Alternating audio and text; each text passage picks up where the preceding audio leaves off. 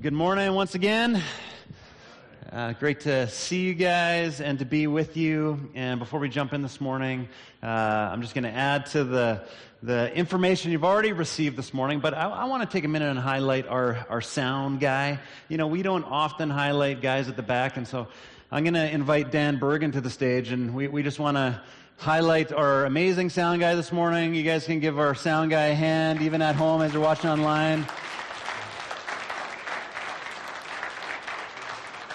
Just running a great mix this morning, Dan. I, I must say it is, it is excellent. So I, I just thought it was so excellent. We got to bring you up here. Uh, no, the reason I'm bringing Dan up here, and we'll uh, we'll communicate more uh, in the upcoming week. Uh, but as many of you know, uh, we have been discerning uh, the direction of our worship and arts ministry at SunWest for the last few months. Uh, and Dan was on staff a long time ago as a worship and arts pastor at the very beginning uh, when SunWest first started, or shortly after it started. Uh, and after some discernment with our worship teams and media and tech teams and some interviews, um, Dan has accepted the role of our worship and arts pastor here, and we're excited to bring him on staff. So, uh, special welcome to you, Dan. Thank you. We'll see what your face looks like without a mask some other time. There you go. Ah. Anyways, we're excited to have Dan on, on back on staff, um, and looking looking forward to that. Uh, and uh, as if we arranged it, we are talking about worship in our in our current series, and so we're doing like a four it's four series kind of in a in a larger package. It's called the Shalom Project. And we're looking at uh, this idea of uh, shalom, and particularly we're looking at the relationship of God uh, and humanity uh, to begin uh, this series. And we're looking at the the idea and the topic of worship. Uh, and so, part of the reason we're doing this, we, have been talking about this word shalom uh, for quite some time. Uh, and in, in, fact, the way the Lord has kind of led us uh, the last few years at, at SunWest, um, has led us towards this word. You know, we've always kind of taught the ideas around this word, and then we, we found a word that describes the things that we've been talking about all along. And so this led to the changing of a vision statement uh, a couple of years ago, in which we're just kind of beginning to unpack and dive into. And the vision statement is Shalom Breakers becoming Shalom Makers. Uh, our mission statement, which you hear every Sunday, is that SunWest exists to guide all people into lifelong, authentic relationship with Jesus Christ. Uh, and that statement has remained relatively unchanged for SunWest existence. That becomes the main thing that we're all about. Our, our energy as an, organi- as an organism, as a church, goes towards uh, guiding people into lifelong, authentic relationship with Jesus Christ. Uh, and what does that look like over time as that happens, as people follow Jesus in a lifelong relationship? We see that people uh, go from being shalom breakers and become shalom makers. Uh, and that word, as we said last week, is not a common everyday word. You don't go to the, uh, the workplace uh, or you're sitting around the kitchen table uh, and this word doesn't just bubble up in, in our conversations. That's because it's a Hebrew word. And so sometimes we translate words from other languages into English, and our English words kind of can encompass the meaning, the full meaning of that word. Uh, but uh, shalom is one of those words that we don't really have an English equivalent for. Uh, and so we kind of have a choice in we use lots of words to describe the one word, uh, or we actually create uh, this vision statement with the word and then spend our energy in our, in our teaching breaking down what this actually means. And so we've decided to do that. We've decided to kind of pick a short, memorable phrase um, as we said last week, can you recite the vision statement for me? Go. Uh, shalom breakers becoming shalom makers. A few of you guys got it, uh, but it's, it's very memorable. Uh, and that's part of the reason that we chose it, so that as a, as a faith community, we can say this is uh, what, uh, as we follow Jesus, this is actually what we're expecting things to look like. Now, let's talk about what this word means. Uh, right in the middle of the vision statement, which is where we've been focusing last week uh, and in the first part of uh, series, is the word becoming. And from the beginning of Scripture to the end of Scripture, we see the truth that we become what we worship, that we were created to worship. This is what we spent time on uh, last week uh, talking about. And even if you don't uh, intentionally choose something to worship, you will choose something to worship. This is what the Bible calls idolatry uh, that people worship idols all the time, not just things constructed with human hands, but things that we make in our hearts. It could be a career, it could be a person, it could be an idea, it could, you know, whatever thing you're giving your energy and your affection to can actually become an idol.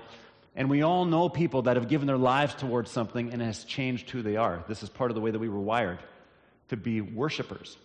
And we were created to worship God. And as we worship God, we are made into his likeness. Uh, and so if you if you're kind of curious more about that, you can tune, you can go back to last week's message and uh, and hear that. But Shalom talks about the harmony of four relationships between uh, God and man, between man and others, and man and the world and all four of these relationships uh, working together. And we see this picture in the beginning of Genesis, in Genesis chapter 1 and 2, and Revelation 21 and 22. Those are the bookends of your Bible. And everything in between is really uh, the discussion of shalom breakers becoming shalom makers and the process uh, of God's shalom project and what, what He's doing. Uh, the world uh, was created uh, to be God's dwelling place. We were created to live in a relationship with God. We were created to be uh, in shalom with one another. Uh, but primarily, we were created to be in relationship with God, which affects all of those three relationships. Many scholars have noted that in the beginning of Genesis 1, which we spent some time uh, at last week, that the creation of the world parallels uh, the temple. The way that the, the creation account is articulated actually echoes the realities of uh, Israel's temple. And Genesis 1 and 2 parallels this language and the concept of te- temple. And basically, the world was created to be God's dwelling place. And God creates on day one, day two, day three, day four, day five, day six of creation. And then on the seventh day, it says that God rested. And we often think that rested means that God uh, took a break from his work. Whew. But you could also view the word rested in the same way when we say God is resting in that place, which means that God's presence is lingering or staying in that place. That creation was actually created to be the resting place of God, the, the place where God fully dwells, where God can be found, where God's presence can be enjoyed. God living, God dwelling, God resting. And so we see this picture of God fully present in the beginning, walking with Adam and Eve in the garden, Adam and Eve getting along. They, they were created in God's image to be God's image bearers, to be God's re-imagers. We, called, uh, we talked about the Greek word last week, the, the icon of God, to reflect God's image to the rest of the world. But as Adam and Eve, as free beings, chose to go their own way, that break in relationship, that shalom breaking between them and God, actually had an impact on all of their relationships. So the worship between humanity and God actually impacted the relationship that humanity had in all directions. So as a result of that breaking relationship, it severed the relationship between Adam and Eve. It separated the relationship between how they understood themselves and their identity and how shame kind of entered the story. It affected the relationship with the world. So God removed Adam and Eve from the garden. And sometimes we view this move of God moving them uh, east of Eden out of the garden as a, as a discipline. You know, we got to discipline Adam and Eve and get them out of the garden. And so for sure there's a consequence to the sin, the breaking of shalom that Adam and Eve had done. And discipline is part of it. But it was actually also for their own protection. And we don't talk about this or think about this often. But God protected Adam and Eve by moving them out of the garden. God wanted to continue to have relationship with humanity. That's always been his heart. But this relationship had to be veiled. It had to be protected. There had to be layers to it. There, there was a degree of separation because sin separates. And we know that God is holy, and holy means set apart, unique, other. And so God called us to be set apart, but when we decided not to be set apart and to be God's, there was a separation that happened.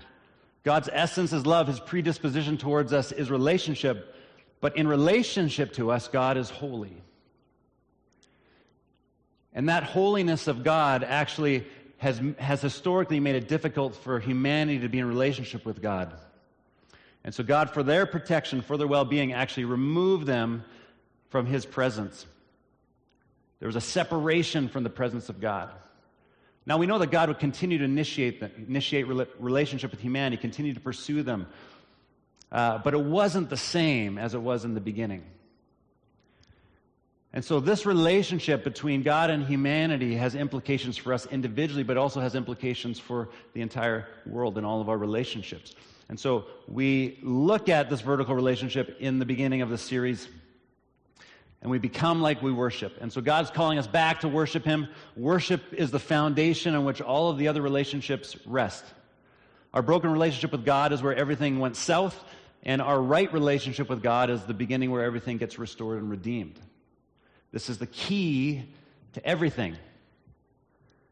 Worship between God and man is the key that affects everything else. You know, it's like a key that you put in the door, and it's got to be it's got to be the right fit, or else the door is not going to open. The fit that we were created for was worship. I remember I used to have this old uh, Cavalier. I don't know if some of you guys remember it. Uh, nice blue rust bucket, uh, and and the, the hood was like an aftermarket hood, and so my father-in-law, uh, you know, wanted to wanted to make sure it didn't rust further, and so he put like this big uh, matte black coating on it, so I had like this black hood, uh, blue car, uh, and it was awesome. I, I, rode that thing, I drove that thing for a very very long time, and I remember uh, one of our youth leaders. I don't know why he was using the car uh, for some youth event, uh, but his name is Gage. Some of you guys might know Gage. is about this big. Uh, I was going to say red hair. I was used to have red hair. I it that way. Uh, sorry, Gage. Uh, but Gage was was driving the car, and he broke the key off in the trunk of the car. Uh, and I was so frustrated at the time. I was like, "You broke my key in the trunk of the car." But I will tell you what that breaking of the key in the trunk of my car got me out of so many uh, hoops. I'll tell you why. Because I locked my keys in the car more, more than anybody else I know. Up until that point in my life, I called AMA uh, so many times. Uh, Sherry Feenster, who's on staff, I think I've called AMA using her membership three times alone because um, I would lock the key, trunk of the keys of my car. After that moment, I could get into my car at any point because all I had to do was take any key, put it into my trunk, and it would turn because the, the, the actual key was still in there. And then it was like, you know, the two door car. And so, me being a un, very unflexible person, you know, I'd have to crawl and wiggle my way kind of through the car uh, and make my way to the front and then unlock it. But I didn't have to call AMA anymore because I had the key to get into my car all the time.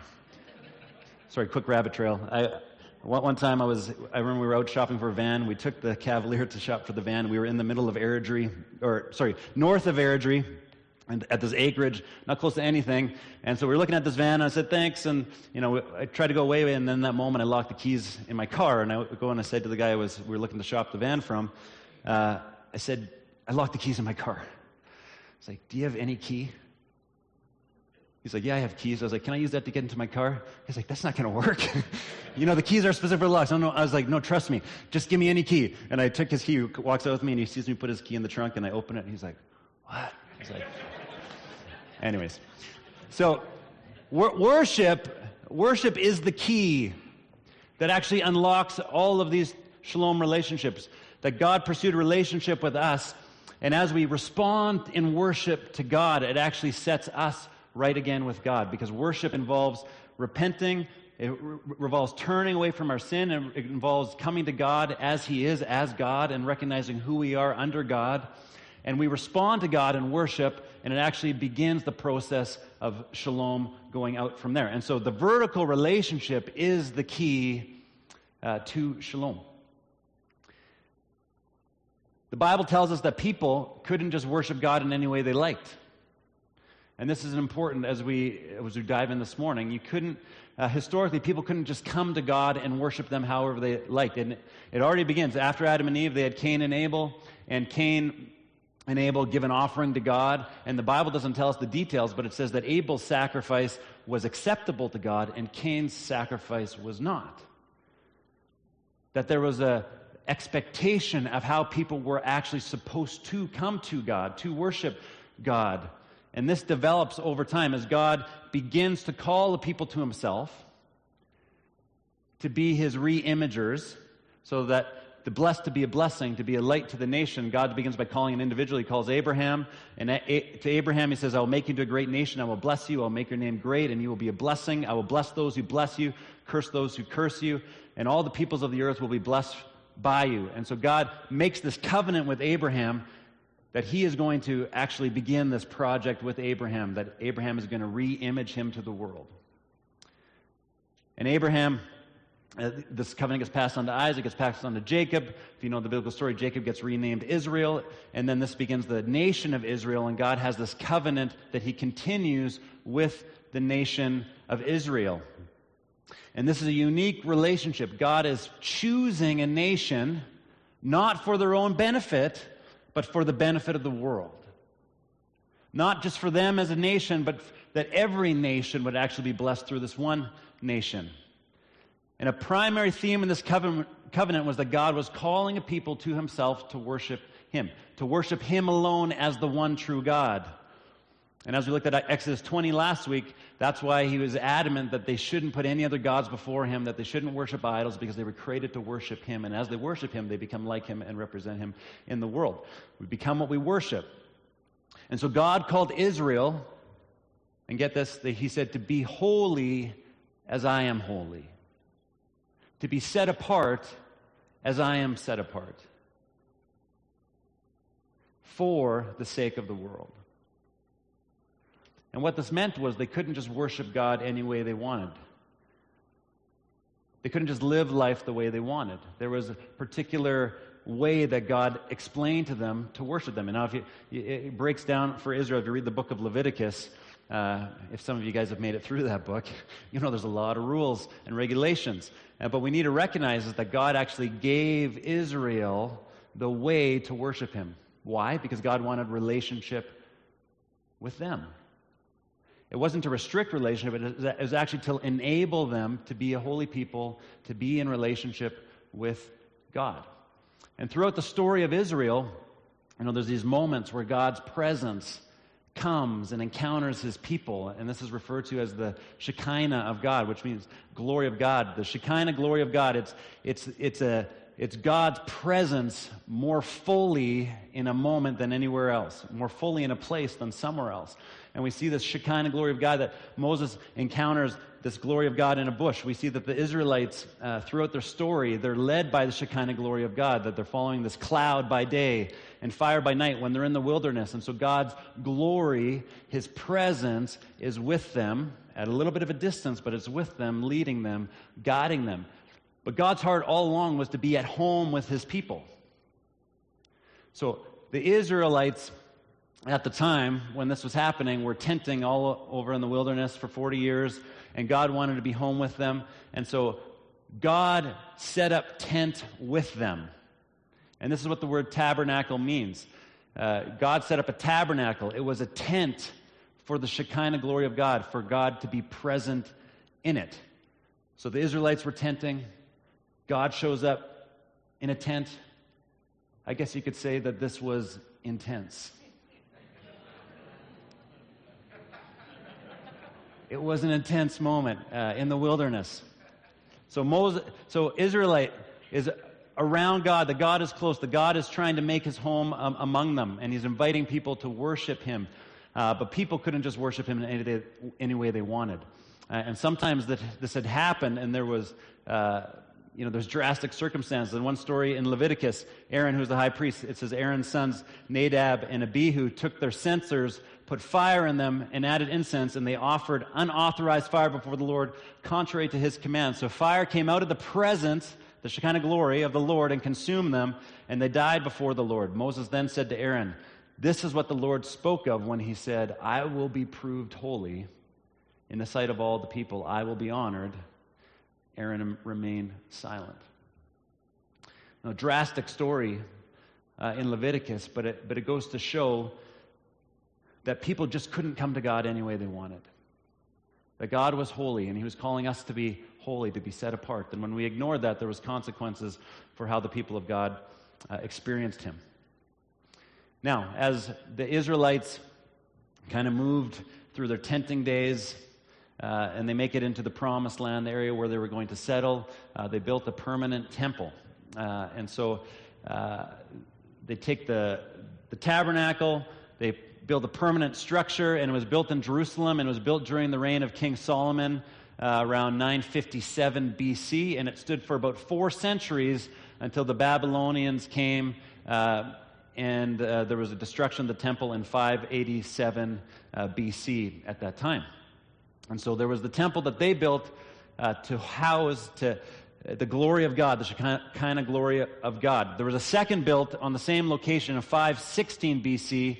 Uh, Persia eventually took over Babylon and then allowed the Israelites to rebuild the temple. And when the, the second temple was rebuilt, it says that the people there who had seen the first temple were sad because the second temple just was, was nothing in comparison to the first temple.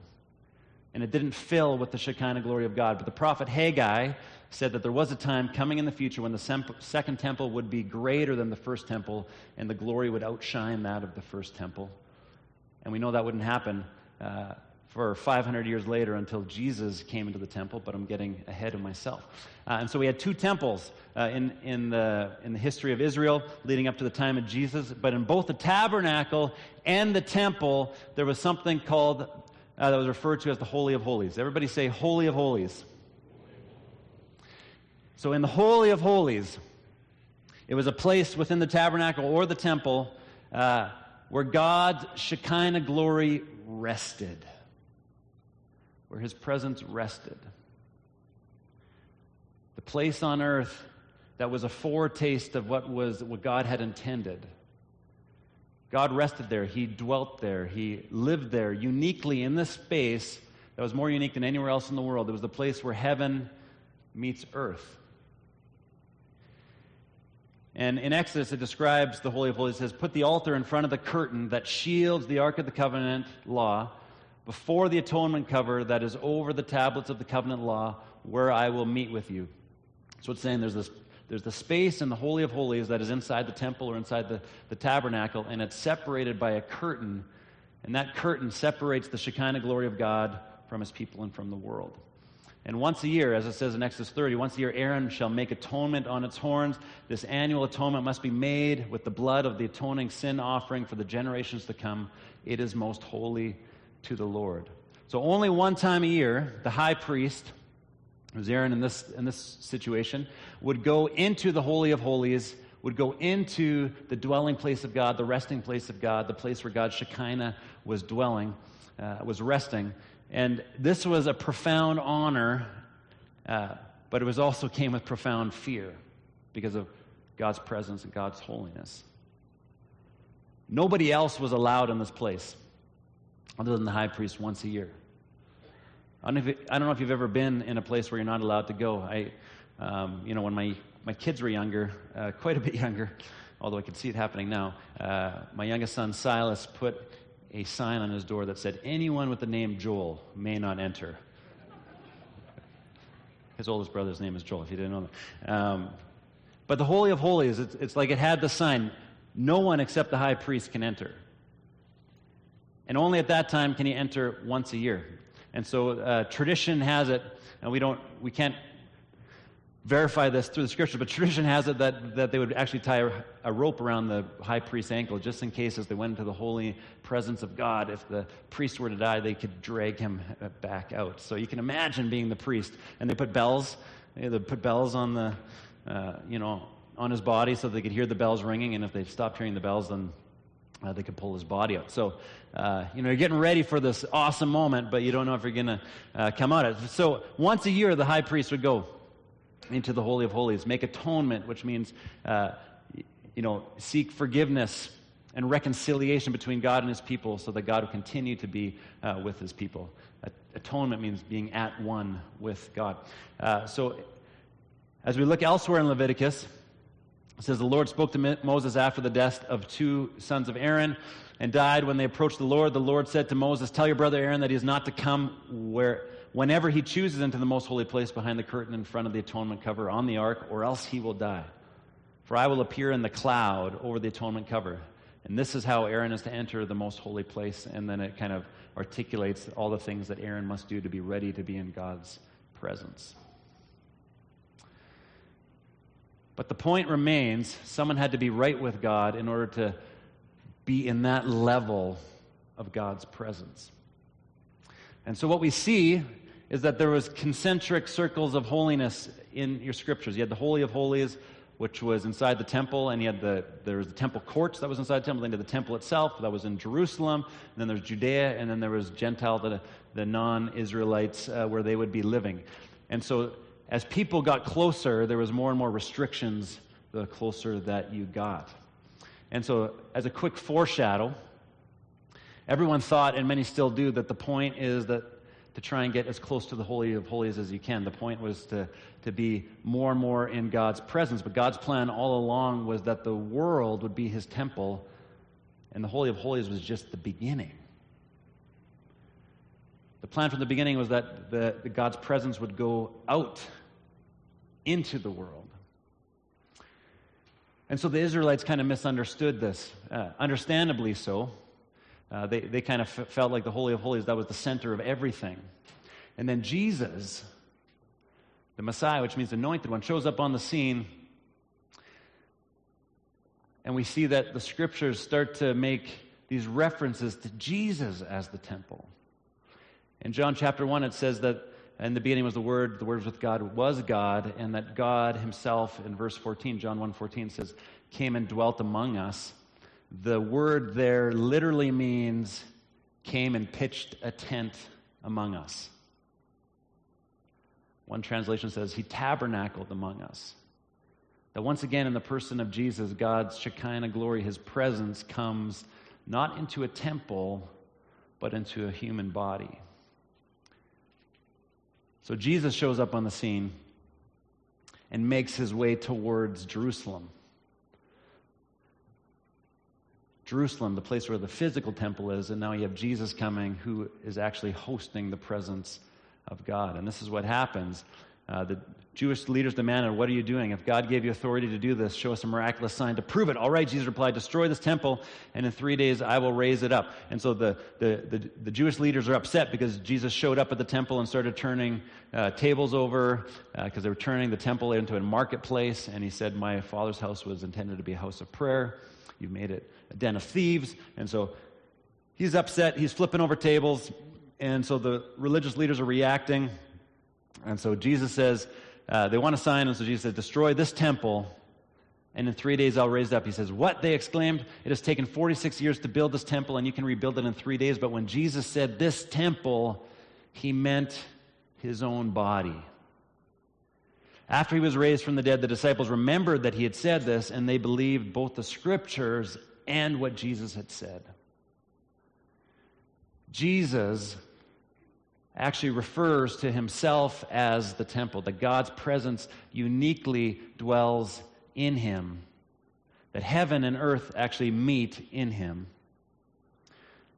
In Mark chapter 1, we see that at the time Jesus came from Nazareth in Galilee and was baptized by John in the Jordan, just as Jesus was coming up out of the water, he saw heaven being torn open and the Spirit descending on him like a dove. The word torn open here in the original language, in the Greek language, uh, comes from the root schizo, which means to split. That's where we get schizophrenia from, split personality. Uh, it's saying the heavens split apart, they were torn open. And then the dove descended on him. And again, the Greek language, literally right there, is in him. The Spirit of God actually entered into him. The presence, the Shekinah presence of God, comes out of heaven the heaven split open, and then it enters into the person of Jesus. In Colossians 1, verse 19, the Apostle Paul says, For God was pleased to have all of his fullness dwell in him. All of the fullness of God, the Shekinah glory of God, dwelling in the person of Jesus. Now, this word schizo is used twice in the book of Mark once in Mark chapter 1, and then the second time in Mark chapter 15, right here, with a loud cry. This is on the, when Jesus is on the cross. Uh, Jesus breathed his last. The curtain temple was torn into from top to bottom. Schizo. First, the heavens are torn into as the glory of God enters into the person of Jesus. And then, secondly, in Mark 15, Jesus' body is torn in two. And as that is torn in two, the curtain in the temple that separates the Shekinah of glory from the rest of the world is torn in two. The moment that Jesus' body is broken and torn in two is when the temple curtain was torn in two. What Mark wants us to understand is that God's Shekinah glory, his presence, is no longer held in the temple. It was in Jesus, and now because of what Jesus has done through his cross, through the suffering on a cross, through his resurrection, he has made the presence of God available to the world. The presence of God has been launched into the world. It cannot be contained in one place or in one room.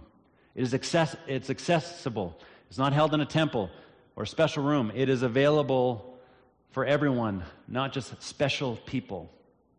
Now, the second thing we see in the, in the New Testament uh, is that Jesus is not only the temple, he's also referred to as the great high priest the ultimate high priest. Listen to what the writer of Hebrews says. He says, Day after day, every priest stands and performs his religious duties. Again and again, he offers the same sacrifice, which can never, be ta- which can never take away sins.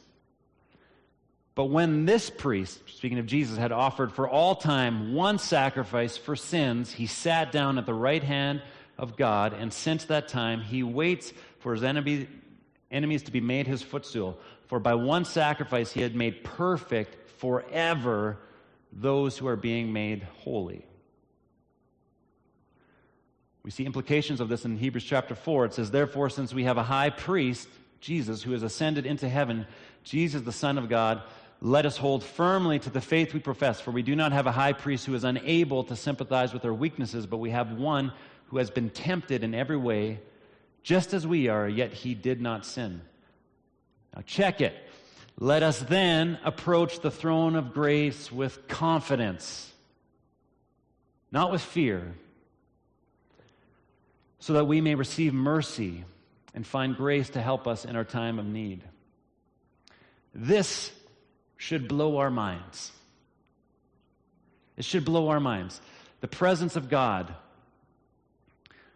in which has been separated by degrees from humanity throughout history, has now been available, made available to every person because of Christ. And because of that, we can boldly approach the throne of grace.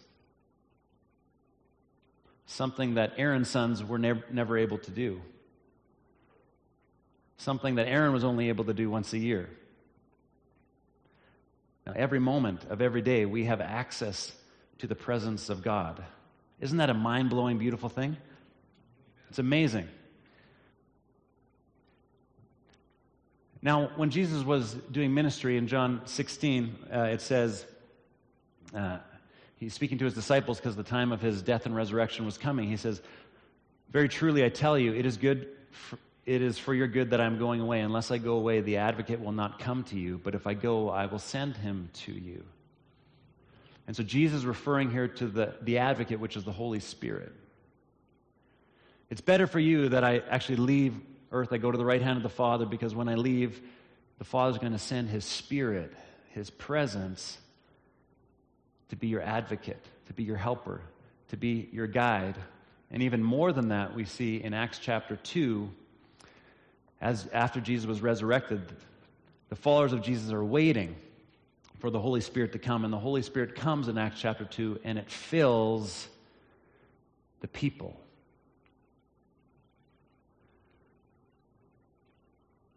So we see this progression that's starting to happen in the scriptures and in history. And God starts to fill people with his spirit. The Shekinah glory of God, this unapproachable presence, now isn't just available to people, but it's actually making its way into people. In 1 Corinthians chapter 6, the Apostle Paul says, Do you not know that your bodies are temples of the Holy Spirit who is in you, whom you have received from God? You are not your own. You are bought with a price. Therefore, honor God with your bodies. And then Jesus. So, so we see the importance of this. If you're going to house the Holy Spirit, if you're actually going to be a temple of the glory of God, the presence of God, then it matters how you live. It matters what you do. Jesus said in the Sermon on the Mount, it's the pure in heart that will see God. James says the prayer of a righteous person is powerful and effective. You know, Paul is clear that what we're talking about is not a salvation issue. You are not saved. You are not made right with God based on how good you are or on how holy you are. You're made right with God only because of what Jesus has done. Yet your capacity to host the presence of God in your life is determined by how you walk with God. Our capacity to carry, to host, to present the Shekinah of glory to God to the world around us is limited or unleashed depending on how we choose to live.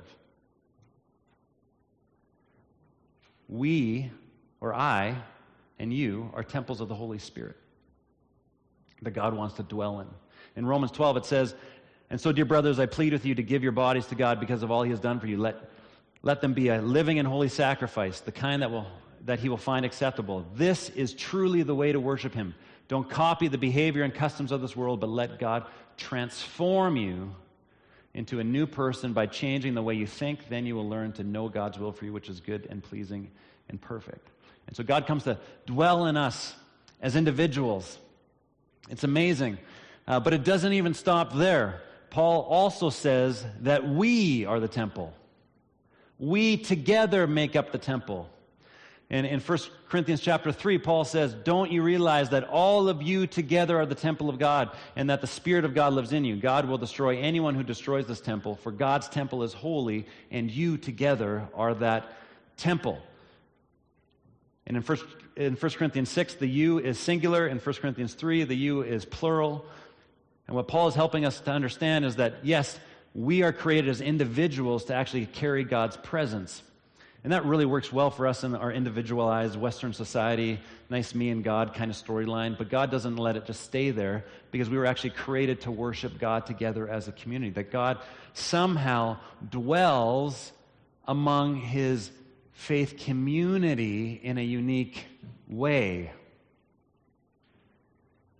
So that means everything you do is worship. When we think about the individual temple, your life, your body, everything you do is worship.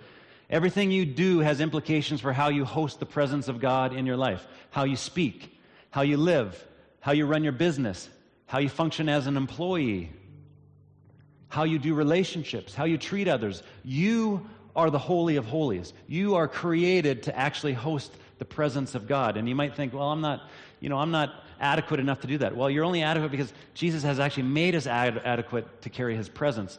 Uh, you know, there was a donkey that carried Jesus' presence into Jerusalem on Palm Sunday. And if a donkey can carry Jesus, then you can too. What we do with our bodies matter. What we do with our voices matter. What we do with our influence matter. God's plan to make the world his resting place, filled with his glory, includes you. You worshiping is actually part of his redemptive plan, bringing his presence wherever you go, wherever you are. His Shekinah glory is not just held to one corner or one room, it's actually going with you as a follower of Jesus.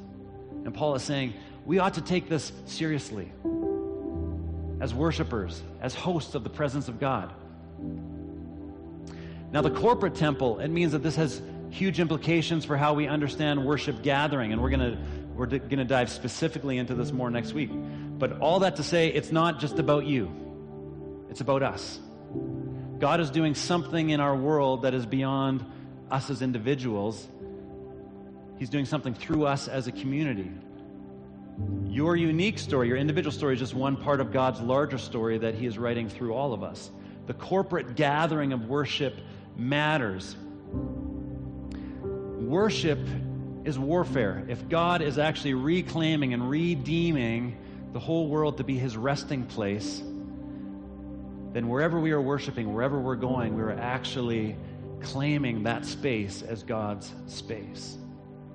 We know that the end of history ends with the Shekinah glory of God filling the world, but we get to be His presence increasingly in our world as we worship together. In Psalm 22, Dalen referenced this earlier, it says that God inhabits the praises of his people. And so when we come together corporately as a community to worship together, there's something unique about how God's presence is actually dwelling with us and among us.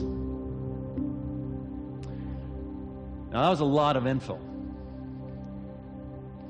But my prayer is that I hope that you can start to see the scope of what God is doing, what He started in the beginning and what He's continuing to do, and how your story fits into the grand story of God. And the clincher, the, the hinge point in this story is the decision that we have to worship God. As individuals, yes, but also as a community. And we often talk about saying yes to Jesus. God has uh, invited all of us to be in a lifelong relationship with Him.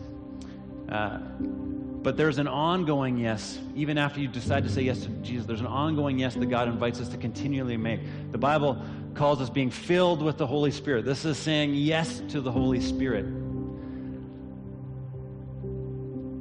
And we see in the book of Acts in the New Testament that this isn't just a one time event, that, that God continues to fill his people, singular and plural, with his Spirit, with his presence.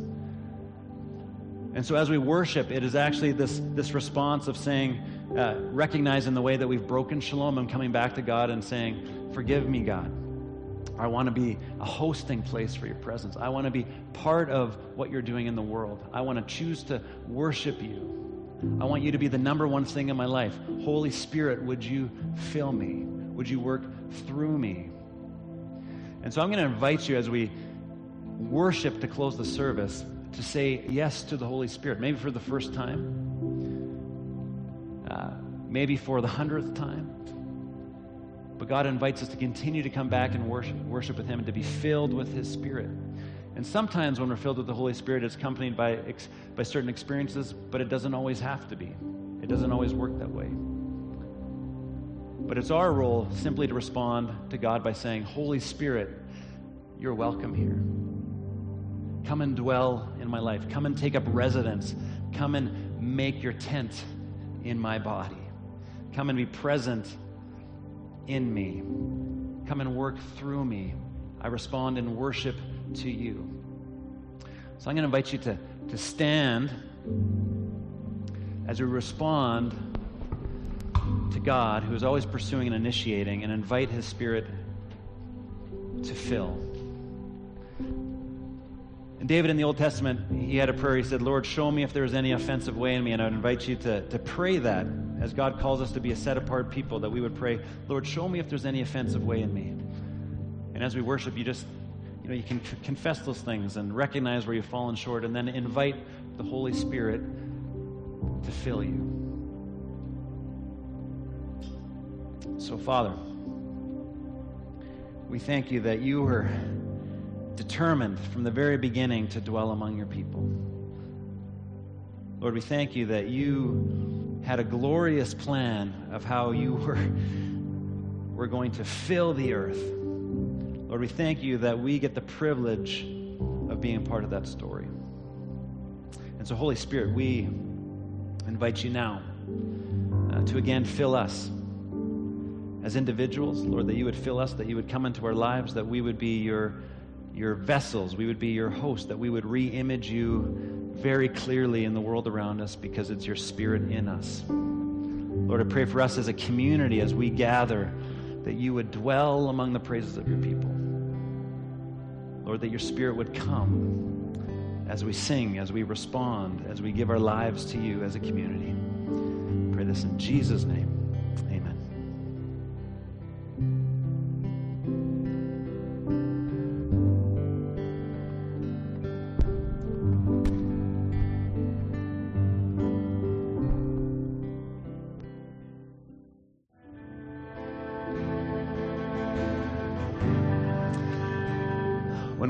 close our service, we'll have prayer teams available uh, at the front if you'd like prayer for anything. Uh, they would love to pray for you. Uh, um, maybe it's uh, pertaining to what we've spoken about this morning and uh, being filled with the Spirit. They'd love to chat with you, pray with you. It could be about anything else.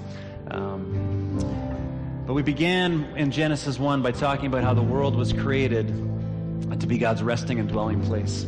And in God's process of actually uh, his shalom project of redeeming and uh, redeeming the world and calling us to himself, uh, our choice to worship is kind of uh, right there in the middle of the story. Not that everything depends on us, but our, but our participation in how that story works itself out is dependent on how we respond. And so I would encourage you to continue to respond and worship, not just on a Sunday, but recognizing that you worship God with your life, that you are a temple of the Holy Spirit, that God actually created you to re image Him to the world in everything, not just on a couple of hours on a Sunday, but in how you live, how you speak, the quiet times you have, the busy times you have, that you would be uh, a carrier of God's presence wherever you go. In Revelation, I spoke about the last couple of chapters of Revelation. We'll end here this morning. It's the picture of where things are moving, where God is bringing us.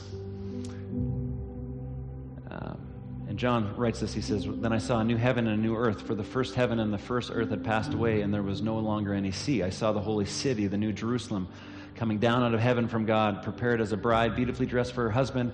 And I heard a loud voice from the throne saying, Look, God's dwelling place is now among his people, and he will dwell with them. They will be his people, and God himself will be with them and be their God. He will wipe every tear from their eye. There will be no more death, or mourning, or crying, or pain. For the order of things, the old order of things has passed away. And then John writes, I did not see a temple in the city. Click to the next slide, please? He says, I did not see a temple in the city because the Lord God Almighty and the Lamb are its temple. The city does not need the sun, the moon to shine on it, for the glory of God gives it light, and the Lamb is its lamp. The nations will walk by its light, and the kings of the earth will bring their splendor into it. On no day will its gates ever be shut, for there will be no night there. What a joy it is to be a part of God's story. And I pray that you would experience a foretaste um, of what it means, uh, what Revelation is talking about here as we become the hosting uh, place of God, the dwelling place of God, both individually and corporately. Uh, let me pray again and bless you as you leave. Thank you for coming. Uh, um, we'll see you next week as we, as we uh, conclude this part of the Shalom Project. Lord, we thank you again that you love us, that you dwell with us that you have done everything that we cannot do ourselves to be with us. And Lord, we know the only appropriate response is one of worship, of one of giving you lordship in our lives, in the way that we live, in the way that we speak, in the way that we talk, in the decisions we make. Lord, we say that our lives actually, we acknowledge that our lives were created to honor you, to reflect your beauty, your glory, your goodness to the rest of the world. And Lord, as we do that individually, Lord, I pray that you would move among us as a community, that we would be a foretaste for people of your coming kingdom. In the name of Jesus, I pray. And all God's people said, Amen. Thanks again for coming. We'll see you next week.